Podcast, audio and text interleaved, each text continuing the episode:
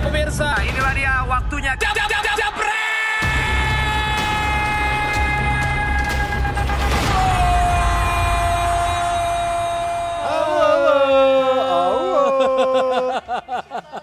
Benar, akhirnya kita kembali lagi dengan formasi yang pasti berbeda daripada kemarin ya. Kemarin udah debat antara orang tua dengan manit Orang baru. tua, iya. Heeh, kan? Orang tuanya kicep ya kayaknya ya. Yang itu mulai agak kicep ya. Sekarang kita comeback nih. Nah, kita comeback nih, Haryo. cooling down Mas Iya, Haryo kan. betul.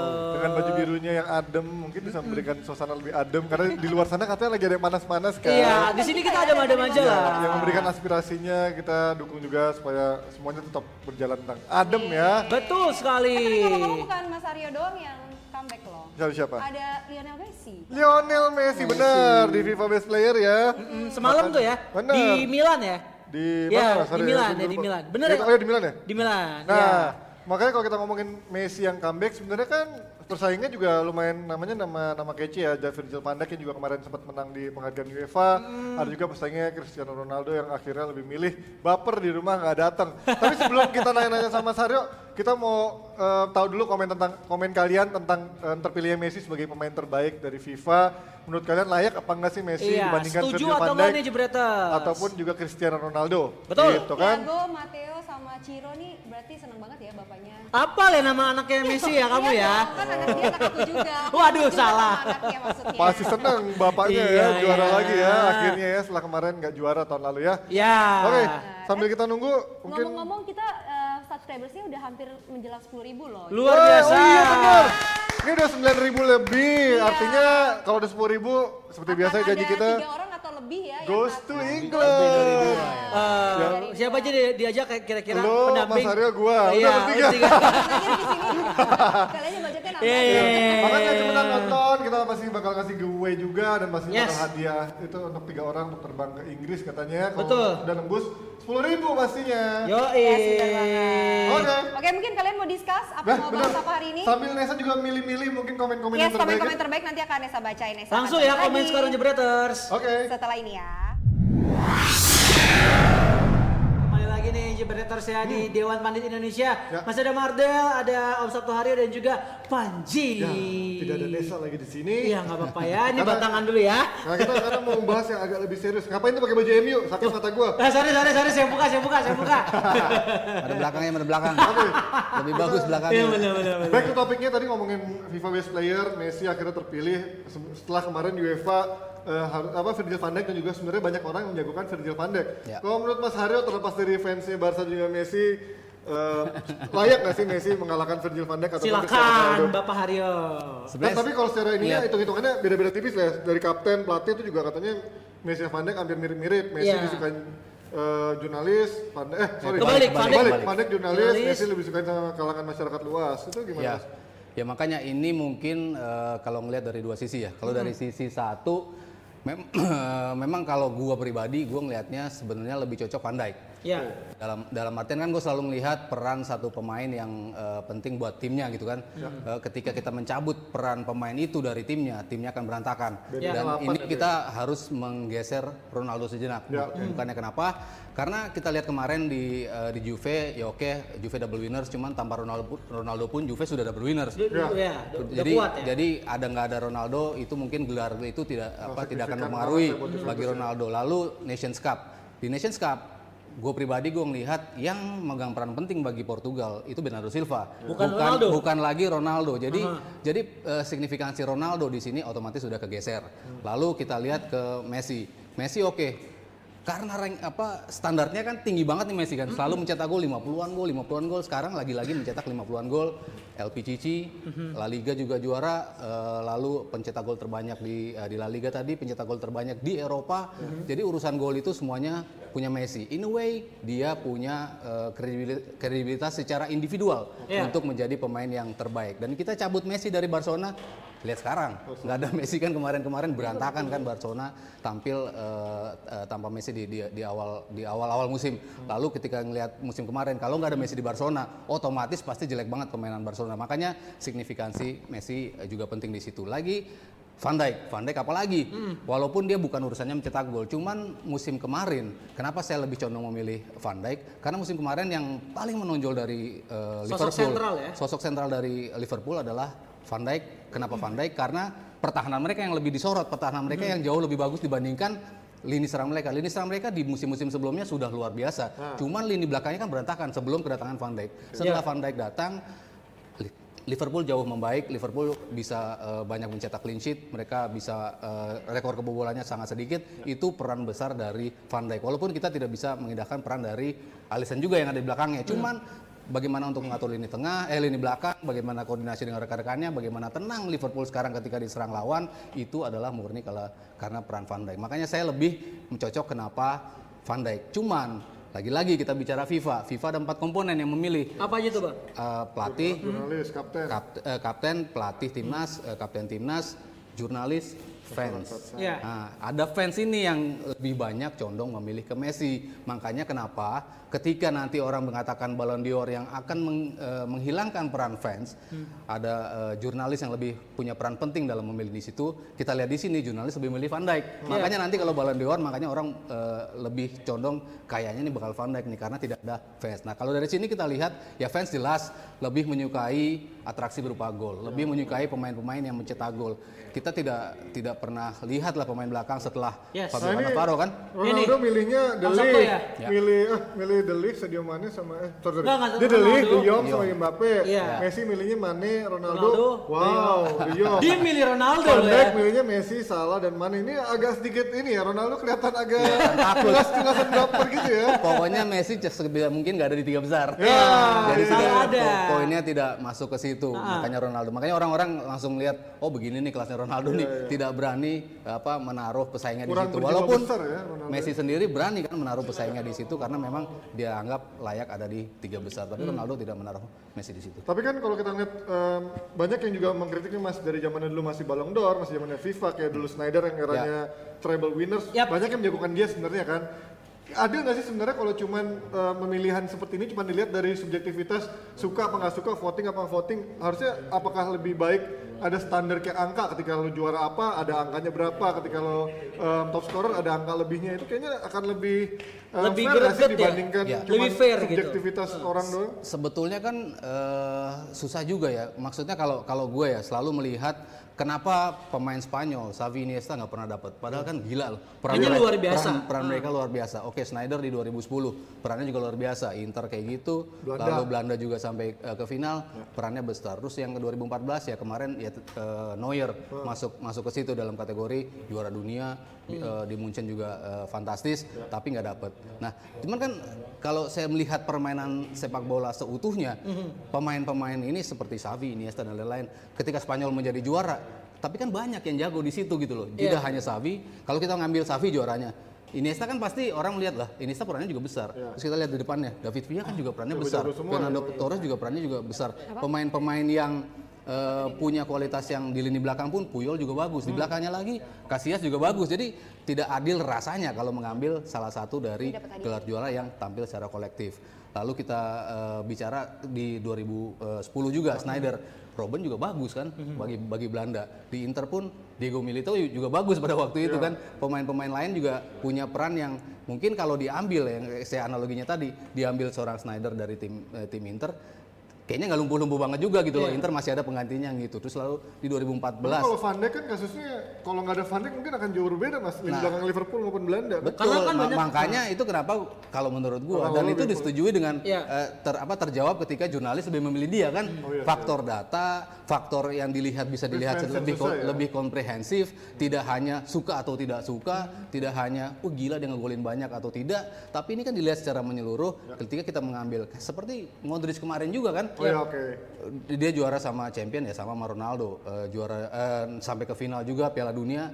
Tapi kalau dia diambil dari Kroasia berantakan pasti kan Kroasia kan? Tidak ada dia tidak ada pemain yang bisa menjadi substitut da- dari dia yang peer to peer bisa dibilang seperti itu. Nah itu yang terjadi juga sebetulnya pada Virgil van Dijk. Cuman ya selama bentuk pemilihannya masih menganut empat elemen ini ya. saya rasa masih susah. Makanya kenapa nanti kalau Ballon d'Or tuh agak lebih subjektif lah lebih subjektif. Lebih, fansnya lebih, ya. lebih fair karena eh, karena di situ tidak ada fans dan juga jurnalis dan kapten dan juga eh, timnas apalagi jurnalis yang bisa melihat sebuahnya tuh lebih lebih fair lah, lebih lebih dari kacamata yang Kalau merangkum tadi obrolan sama Om Sabto, kalau menurut Om sendiri, apakah seorang Messi masih layak untuk mendapatkan pemain terbaik FIFA untuk tahun ini?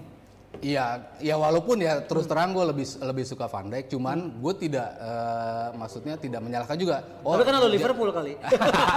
Iya. Dua-duanya fansnya Mas Aryo sama Iya, iya, iya, Barcelona iya. jadi agak ketika ketika jatuhnya ke Messi, ya tadi kan lihat elemen tadi mengambil Messi dari Barcelona pasti Barcelona berantakan. Barcelona Hmm. tidak mendapatkan 51 gol yang diberikan oleh eh, Lionel Messi. Iya. Gaya eh, bermain Barcelona pun akan berubah ketika tidak ada Hmm. Lionel Messi. Makanya ketika Messi yang secara individual bisa membuat itu, bisa membuat perubahan bagi Barcelona, ya tetap layak karena ini lagi-lagi gelar individual walaupun didapat dalam sebuah tim. Berarti kalau untuk Ballon d'Or sendiri nih Om ya, stigma orang kan selalu bilang, oh yang dapat Ballon d'Or tuh kalau nggak penyerang, eh, pemain tengah. Berarti kalau misalnya sampai Van Dijk bisa dapat Ballon d'Or, itu berarti mematahkan stigma orang tentang, Ya. wah lo harus bikin gol yang banyak, lo harus bermain cantik. Ya itu akan hilang ketika Van Dijk, wah berhasil nih back yang bisa jadi Iya. Ballon d'Or. Itu Iya, gimana? Kalau kalau trennya masih sama ya, Hmm. jurnalis juga pegang peran penting. Saya rasa Van Dijk yang akan eh, Hmm. akan mendapatkan itu dan saya rasa ya sangat adil, sangat masuk akal ketika Van Dijk yang perannya tadi Mario katakan Hmm. perannya begitu besar bagi bagi Liverpool, nggak ada dia juga Liverpool berantakan Hmm. dan eh, bagaimana sekarang orang lebih mengapresiasi pemain belakang. Ya. Mungkin mungkin yang yang ini agak sedikit eh, apa mulai mulai bergeser ya Ji Ya. Eh, dan dan Mario. mulai. Ketika harga pemain belakang sekarang udah tinggi-tinggi kan? Iya. Pemain, Maguire. pemain lo berdua harganya berapa tuh? Udah, gak usah ngomongin back itu. Gak usah ngomongin back itu. Ibu Jamil nggak ada di sini karena dia takut ditanyain soal Harry Maguire jadi dia Ini, tapi kita lihat ini dulu nih, Ji ya. Terima ketir nih ya. Ada Om Jurgen Klopp, eh, Abang Van Dijk sama Abang Alisson. Becker nih. Kalau Baker oke lah, mungkin em, nggak akan ada yang bisa mematahkan atau meragukan itu. Kalau Klopp sendiri, Mas Aryo untuk pesaingnya, menurut Mas Aryo, Pep apakah Guardiola. lebih baik yang pesaingnya atau emang Jurgen Klopp? Emang layak jadi Iya. lepas dari Mas Aryo Liverpool. Kalau jujur-jujuran ditanya aja fans City sama, eh, sama fans Liverpool gitu ditanya, Hmm. lo lebih memilih juara champion atau juara eh, Liga Inggris. Liga- Jawabannya Liga Inggris pasti kan.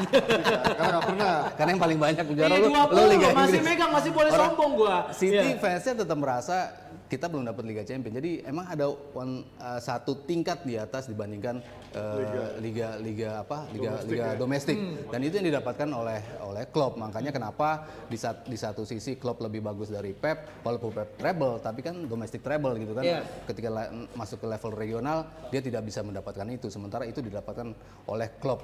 Dan juga selama ini kan pemain eh, yang kalau kita eh, apa tidak Messi dan juga Ronaldo ya maksudnya pemain-pemain lain tuh banyak yang juara diambil karena mereka juara dari Champions League. Pemain terbaiknya juara dari Champions League itu kan sangat lazim terjadi untuk eh, pemainnya. Makanya kenapa pelatihnya ketika bisa menjuarai itu tidak ada Piala Dunia atau Piala Eropa, dia otomatis yang biasa dapat adalah pelatih dari yang juara Piala Champions League. Terus kalau kita ngelihat Jurgen Klopp, kalau Om Sabtu sendiri ngelihatnya gimana sih? Dia ngebangun Liverpool sampai sekarang ya dia musim-musim awal nggak nggak juara Ya. nggak juara hampir hampir hampir sampai akhirnya dia membuktikan bahwa kesabarannya itu berbuah hasil untuk Betul. Liverpool sekarang. Gua respect banget sama uh, Jurgen Klopp meskipun ya uh, timnya sekarang juga Liverpool gitu kan ya. Terus lo pengen uh, banget dia rival gan- gua. gantiin gantiin oleh dia pengen lo? Pengen. Ya pengen lah.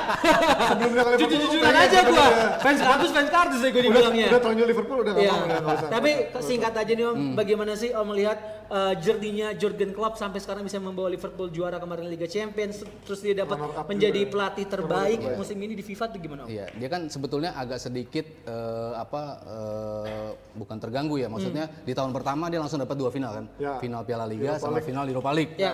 Cuman in a way dia melihat timnya masih belum kokoh, ya. masih belum komplit. Jadi itu ada ada, ada puzzle, ada ada empat empat tahapan yang dilalui oleh Klopp. Tahapan pertama ya kemarin ketika mereka bisa sampai final, mereka punya kepercayaan diri lebih. Yap. Oh tim ini punya kok potensi untuk masuk final. Itu yang pertama kali ditantangkan oleh Klopp. Hmm. Dia mulai satu-satu eh, masukin pemain tuh, Fir- eh, se- Ah, eh, Dari ya, Mane, Firmino, terus eh, di depan oke udah ada perbaikan. Lalu ketika eh, Fabinho, Nabi Keita. Fabinho, Keita, eh, Back-backnya Salah salah ya. satunya ketika elemennya ada yang putus nih di, te- eh, di tengah.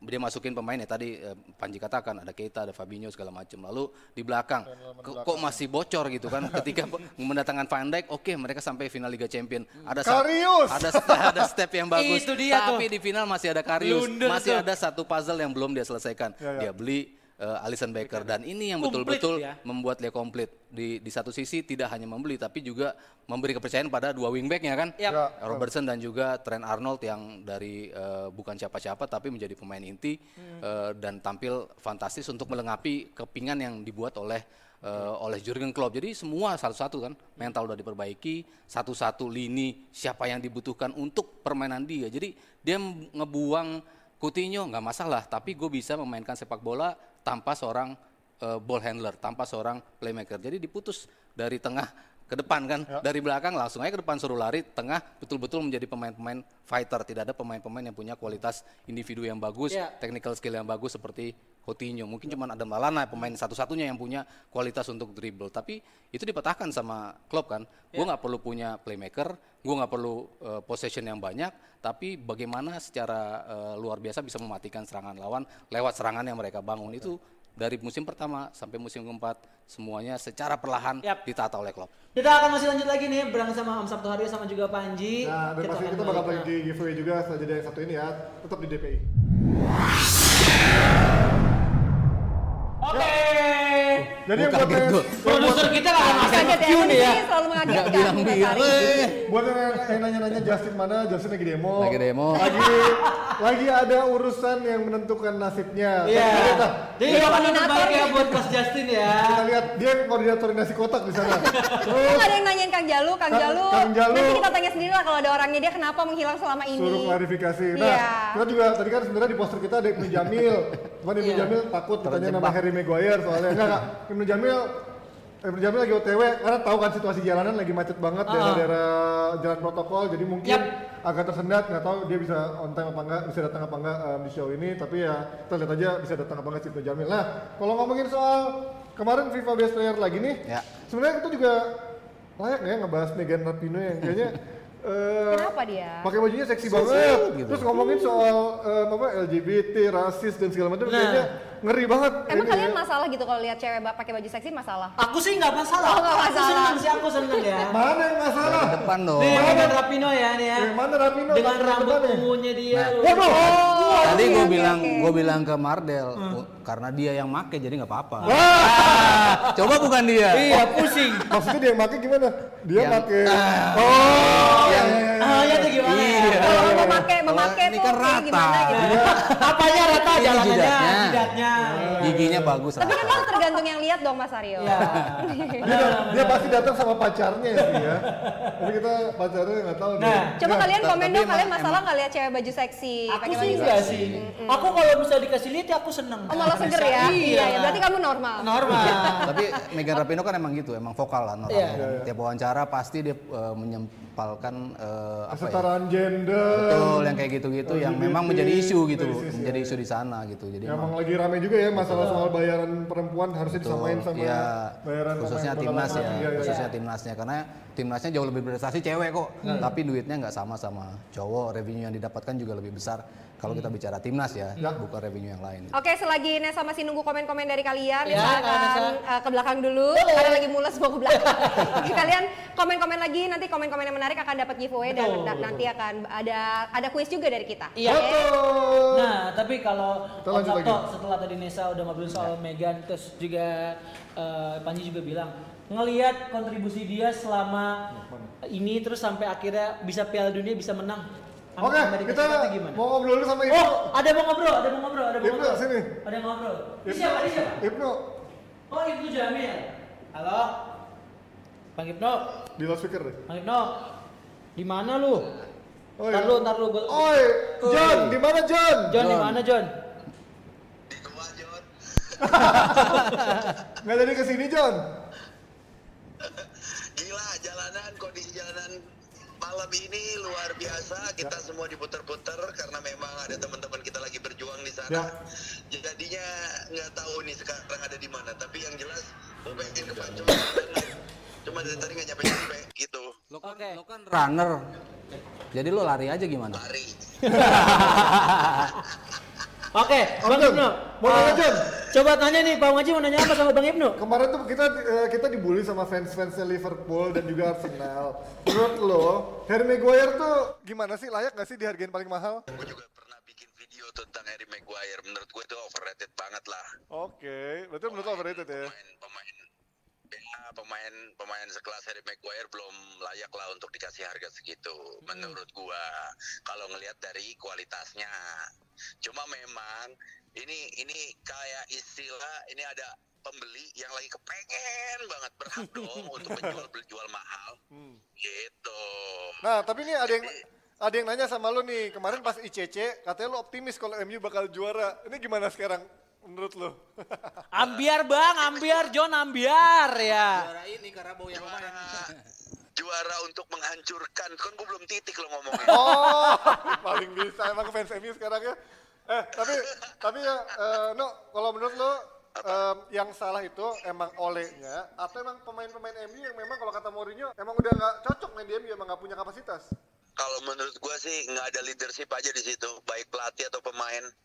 Jadi nggak ada yang jadi nggak ada leadership di dalam tim MU di lapangan maupun di luar lapangan. Jadi tim ini memang lagi kehilangan kehilangan arah mata angin banget sih.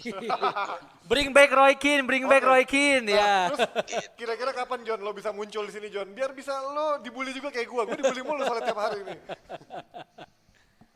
ya elah, gua mah udah pengen banget tuh datang ke situ, tapi gua bakal bilang sama teman-teman di situ, lo nggak usah ngebully gua, gua akan ngebully diri gua sendiri. Oke John, thank you ya. Oke, thank you Thank you, Bang Ibnu, Bang, thank you Bang Ibnu.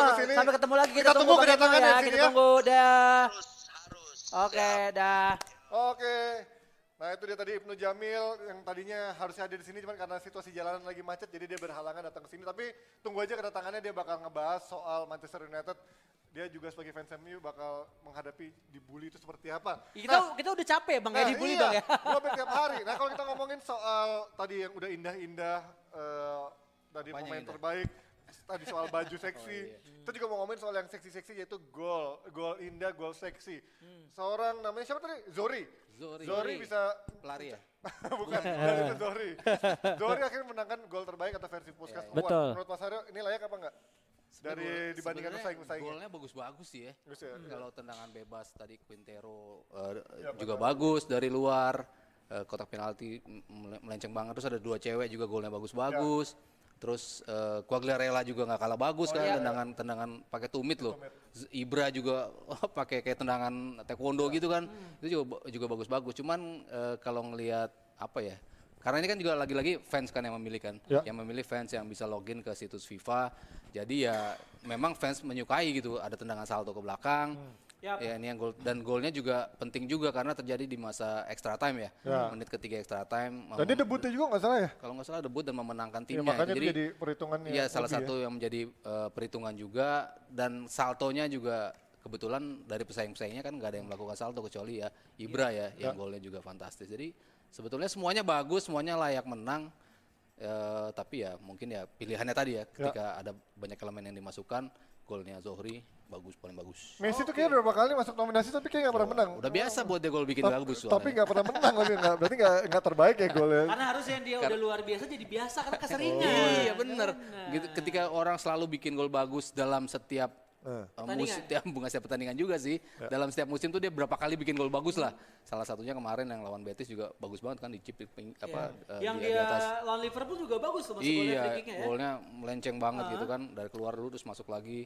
Emang udah biasa gitu dia, dia bikin gol bagus jadi kayaknya orang jadi tidak melihat dia sebagai Iya. orang yang golnya bagus gitu. Orang-orang orang yang memilih ya terutama nggak milih dia ah, Dulu jangan jangan Messi dulu yang gol. Maradona aja nggak masuk di pilihan ya zaman yang ngikutin gol Maradona tuh yang dari setengah lapangan lewatin lima orang. 2005, iya. Cuman kayaknya dulu belum ada Belum ada, Puskas deh. Puskas belum, ya? belum, Puskas belum. ya. Puskas itu Ah. 2012 atau 13 pertama Yap. kali. Oke, kalau kita dari apa Puskas, sekarang kita mau ngomongin soal FIFA apa yang best timnya ya, yang 11 pemain FIFA Pro-nya Hmm. itu. Em, Agak ngaco sih menurut Agak gue. sanksi gue. Kalau Iya. kalau gue sanksi, kalau gue sanksi. tapi terlepas dari itu cuma ada satu pemain Serie A sebenarnya, cuman yaitu Ronaldo terlepas dari Delik yang Delik yang baru Ya. pindah ke Juventus. Ini emang emang nggak ada pemain berkualitas dari Serie A, apa gimana Mas Aryo? Nggak ada Sebelum kita ngebahas, Gak ada pemain City loh, gila. Iya ya. Itu tuh. ya kan? ya kalau kalau nah ini nih, nih kita lihat nih. Tuh, Ya, Ronaldo, kita lihat di sini kenapa masih banyak Mbappe. banget pemain Real Madrid yang yang hadir gitu ya. Ya ini yang paling rame sih. paling ramai dibicarain Madrid dapat apa sih musim kemarin gitu kan. Ya. Praktis nggak dapat apa-apa, eh, terus penampilannya juga nggak bagus di liga juga peringkat tiga, terus eh, nggak memberikan efek penting juga gitu peran Modric musim kemarin. Oke Ramos, mungkin salah satu antara eh, Marcelo, Modric dan Ramos, ya mungkin yang paling pas ada di situ Ramos. Kalau Om Sabto atau mungkin Bang Panji pengen ngeganti pemain, kira-kira pengen ganti siapa nih kalau Om Sabto? Gue sih setuju pengen masukin Bernardo Silva untuk Yes. misalkan eh, antara siapa tadi ya? Haz- Modric, eh, Modric di Modric ya? Modric atau Hazard ya lumayan lah. Cuman maksud gua Bernardo Silva dari segi pencapaian dia juara sama Oke. City. UEFA Nations League juga juara. Golnya sama assist-nya juga krusial banget musim lalu buat City. Jadi menurut gua Ah. kayak layak buat masukin Bernardo Silva di tim yang 11 ini. Iya, yang nggak ada pemain City, eh, ya nggak ada De Bruyne, nggak ada Silva, nggak ada Aguero, nggak eh, nggak ada David Silva, pemain-pemain yang penting buat mereka. Cuman kalau paling penting musim kemarin ya iya, setuju gua Bernardo Silva, Silva ya. jelas layak ada di 11 besar selain eh, trofi-trofi yang tadi disebutin sama Panji. Permainannya juga selalu bisa memberikan yang berbeda gitu kan buat Ya. City. Dia bisa ditaruh di tengah, bisa ditaruh di penyerang sa- kanan sayap, bisa dia taruh di eh, sebelah kiri kadang-kadang dia juga bergeser. Bisa di mana pun posisinya tuh nggak bisa mengurangi kualitas dari City itu kehadiran dari Bernardo Silva. Tendangan-tendangan golnya kan juga aneh-aneh juga kan dia. Iya, iya. dari posisi-posisi sulit selalu bisa mencetak gol. Pokoknya kalau nggak ada Silva susah lah City untuk bisa tampil seperti kemarin. Ada- Oke makanya dia nggak ada di situ agak-agak aneh. Yay, masih lagi Yes. di DPI. Dan tadi kita udah ngobrol sama Ibnu by phone karena Ibnu Ah. batal ke sini. Kita juga kemarin sesuai janji mau by phone lagi sama yang lagi ada di Eropa sana. Widih, Ini fans MU juga, nih. jadi MU pakai juga. baju MU ini. jadi gue salah nih di ya. sini harusnya Banyak bukan ya. gua ini Kemarin dia sempat nonton pertandingan em, Chelsea lawan Liverpool Ah. dan rencananya nanti malam dia mau nonton Barcelona vs Villarreal. Kita tanya-tanya gimana dia Oke, situasinya di sana Spanyol. kita akan ngobrol-ngobrol nih. Ada Halo, Ben Kasyafani. selamat siang, sore, malam nih Bang Ben. Oh, hola, dia mentang-mentang mau nonton Barca nih, ngomongnya bahasa Spanyol nih. Coba, ini Bang Ben kabar sehat ya Bang Ben ya? Alhamdulillah. Alhamdulillah, kenapa jadi Arab Bang? Bang, ya, ya, ya. Jangan, coba Bang Panji kita ajak ngobrol Bang Panji, silakan nih. Ben. Bang Ben. Nah ini Mas Haryo yang udah pernah ke Barcelona mau nanya-nanya nih. Silakan Mas Arya. waduh Ben Gimana Mas Sabto? Gimana gimana gimana? Mantap stadionnya Ben Walah mantap. Oh gue belum nyampe, gue belum nyampe. Oh, belum. Tapi Masih yang jalan. menarik belum nyampe. Oh. Tapi yang menarik malam ini 62 tahun Nukam. Jadi gue berharap sih eh, atmosfernya katanya bakalan gila banget. Gue lihat di beberapa Instagram Instagram lokal eh, fans fans Barca kayaknya bakalan bikin suatu lah, terutama dari eh, apa namanya ambience di Nukam karena malam ini 62 tahunnya Nukam. So it's gonna be apa ya? Gonna be blast sih, exciting banget pertandingannya. Kenapa lo milih Kayak, nonton oh. Barcelona lawan Villarreal, Ben? karena emang trip gue nyampainya ke Barcelona dan eh, apa namanya fortunately tiba-tiba dua hari habis gue nonton eh, Chelsea. Super Sunday Chelsea Liverpool ada kick off lagi di Barcelona dan ketemunya kan Villarreal ini kan Oh, Villarreal iya. ya biasanya kan Barcelona Villarreal beberapa tahun terakhir biasa aja tapi kan sekarang agak hot nih peringkat 78 dan ini peringkatnya Barcelona kayaknya terburuk nggak tahu nih Mas Sabto dalam Iya. beberapa tahun terakhir sih gila masa betul betul terburuk makin kalah dua kali dan sekarang urutan ke-8. Come on, men. Kalau ngelihat dari Tapi- MU gimana kabarnya, Ben? Kalau kalau ngelihat ya, ngelihat itu, itu. di Barcelona sendiri gimana tuh? Fansnya Barcelona kan lagi lagi lumayan ini nih. Lumayan sebel juga nih, ada yang sebel sama Valverde, ada yang sebel sama Bartomeu. Tapi lo lihat animonya mereka untuk nonton ini masih oke.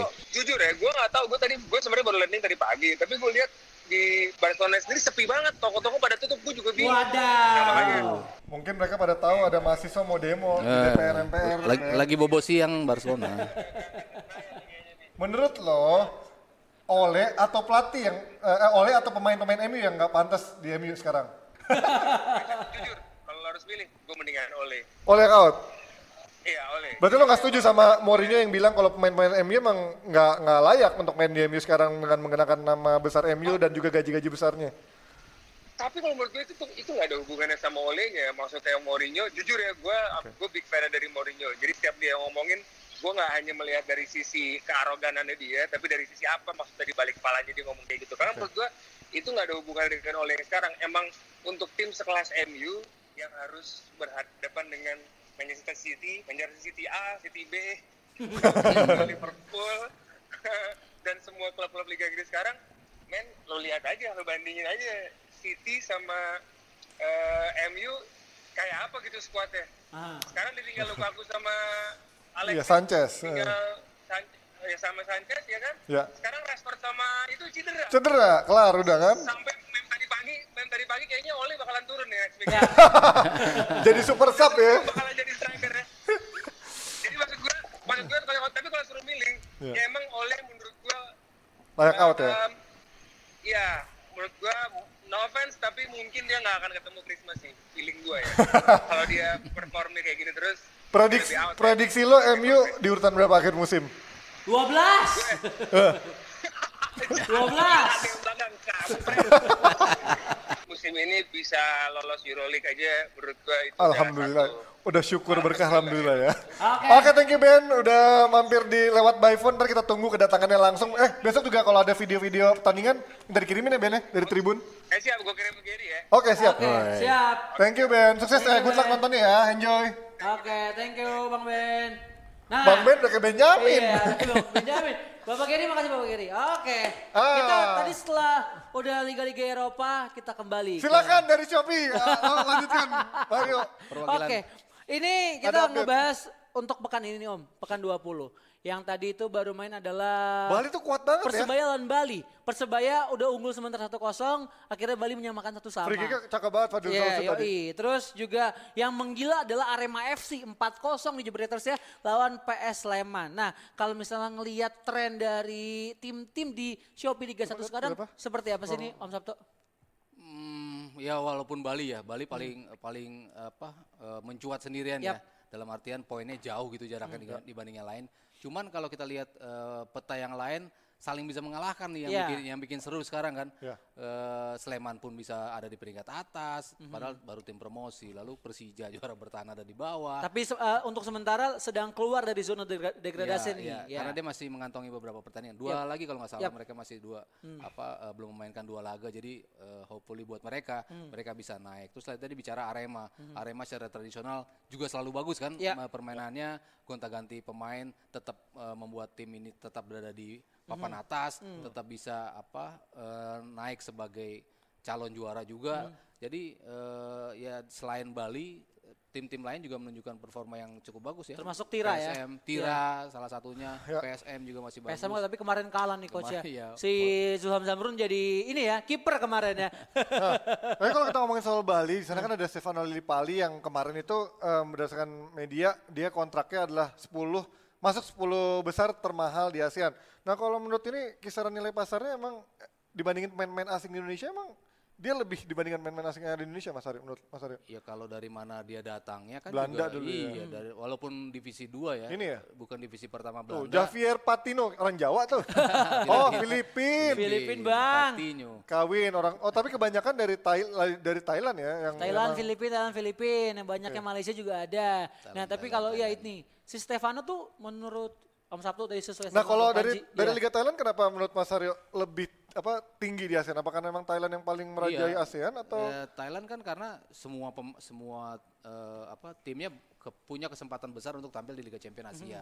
Itu kan suatu privilege kan bagi Iya. bagi pemain untuk bisa ke situ, kucuran dananya juga cukup besar sehingga mereka eh, dan cukup sehat juga di Thailand dari sisi keuangan, mereka bisa menggaji besar karena eh, track ke depannya tuh bagus gitu kan ketika Ya. mereka bisa tampil selain di Liga Thailandnya juga yang hampir merata juga eh, tim-timnya, mereka juga stepnya bisa tampil di Liga Champions Asia yang bukan juga di Piala A- AFC doang, tapi kan levelnya sudah Liga Champions. Jadi wajar ketika pemain-pemain dari mereka berarti tim-timnya juga kaya ya bisa bayar Iya, gaji-gaji iya. mainnya. Tapi gajinya nggak nunggak kan? Nggak, nggak, no offense, no offense. Halo, Gua Nesa. nggak no offense. Eh, udah Nesa, berarti waktu closing ya. Ya. Ya aus, ya aus, ya aus. ya. Minumannya dari mana? Awi, Iya, minuman. makannya nasi padang dari mana? pertama di Ini Indonesia rambutnya ini. keren, bikin baper dari mana? Dari Ori. Ya, ya makanya Kang Jalu biasanya. Iya. Ya, Aryo asli putih. biar wangi pakai Ujung-ujungnya Diviamen. Jadi masalah kan? Nah, itu Jangan. makanya. Eh kita mau ngingetin lagi, jangan lupa cepetan yang belum subscribe, subscribe supaya bisa ngikutin video-video kita setiap hari live. Ya. Ya kan, karena 10.000 subscriber Nah. akan ada dua orang atau lebih yang akan berangkat ke ke mana? Tuh. nih ke sini. Jebret Media TV YouTube-nya. Ya, akan berangkat ke England. Dan ada subscribe apa follow juga Jebret Media Instagramnya. Betul. Jadi untuk tadi para pemenang eh, yang udah menang tadi jangan lupa DM ke Instagramnya Jebret Media. Ya, Oke. betul. Dan pastinya DPI bakal hadir Senin sampai Jumat dan pasti besok kita akan balik lagi jam 9. Yang nanyain dengan- Coach Justin besok ada ya. Katanya ada. Ada. Ada juga Sinder Bing. Binder Sing maksudnya. Gitu sing. Ya udah, jangan lupa ya nonton terus, jangan lupa juga dengerin podcast kita di Jebret Media Podcast. Wey. Akhir kata Mario Dilano, Panji Suryana. Ya. Mas Aryo, Nesa, a- pamit. Besok kita datang lagi. Besok kita nemenin kalian lagi jam 9 malam. Dadah, aku Sapu. Indonesia. Apa takut? Baik pemirsa, inilah dia waktunya.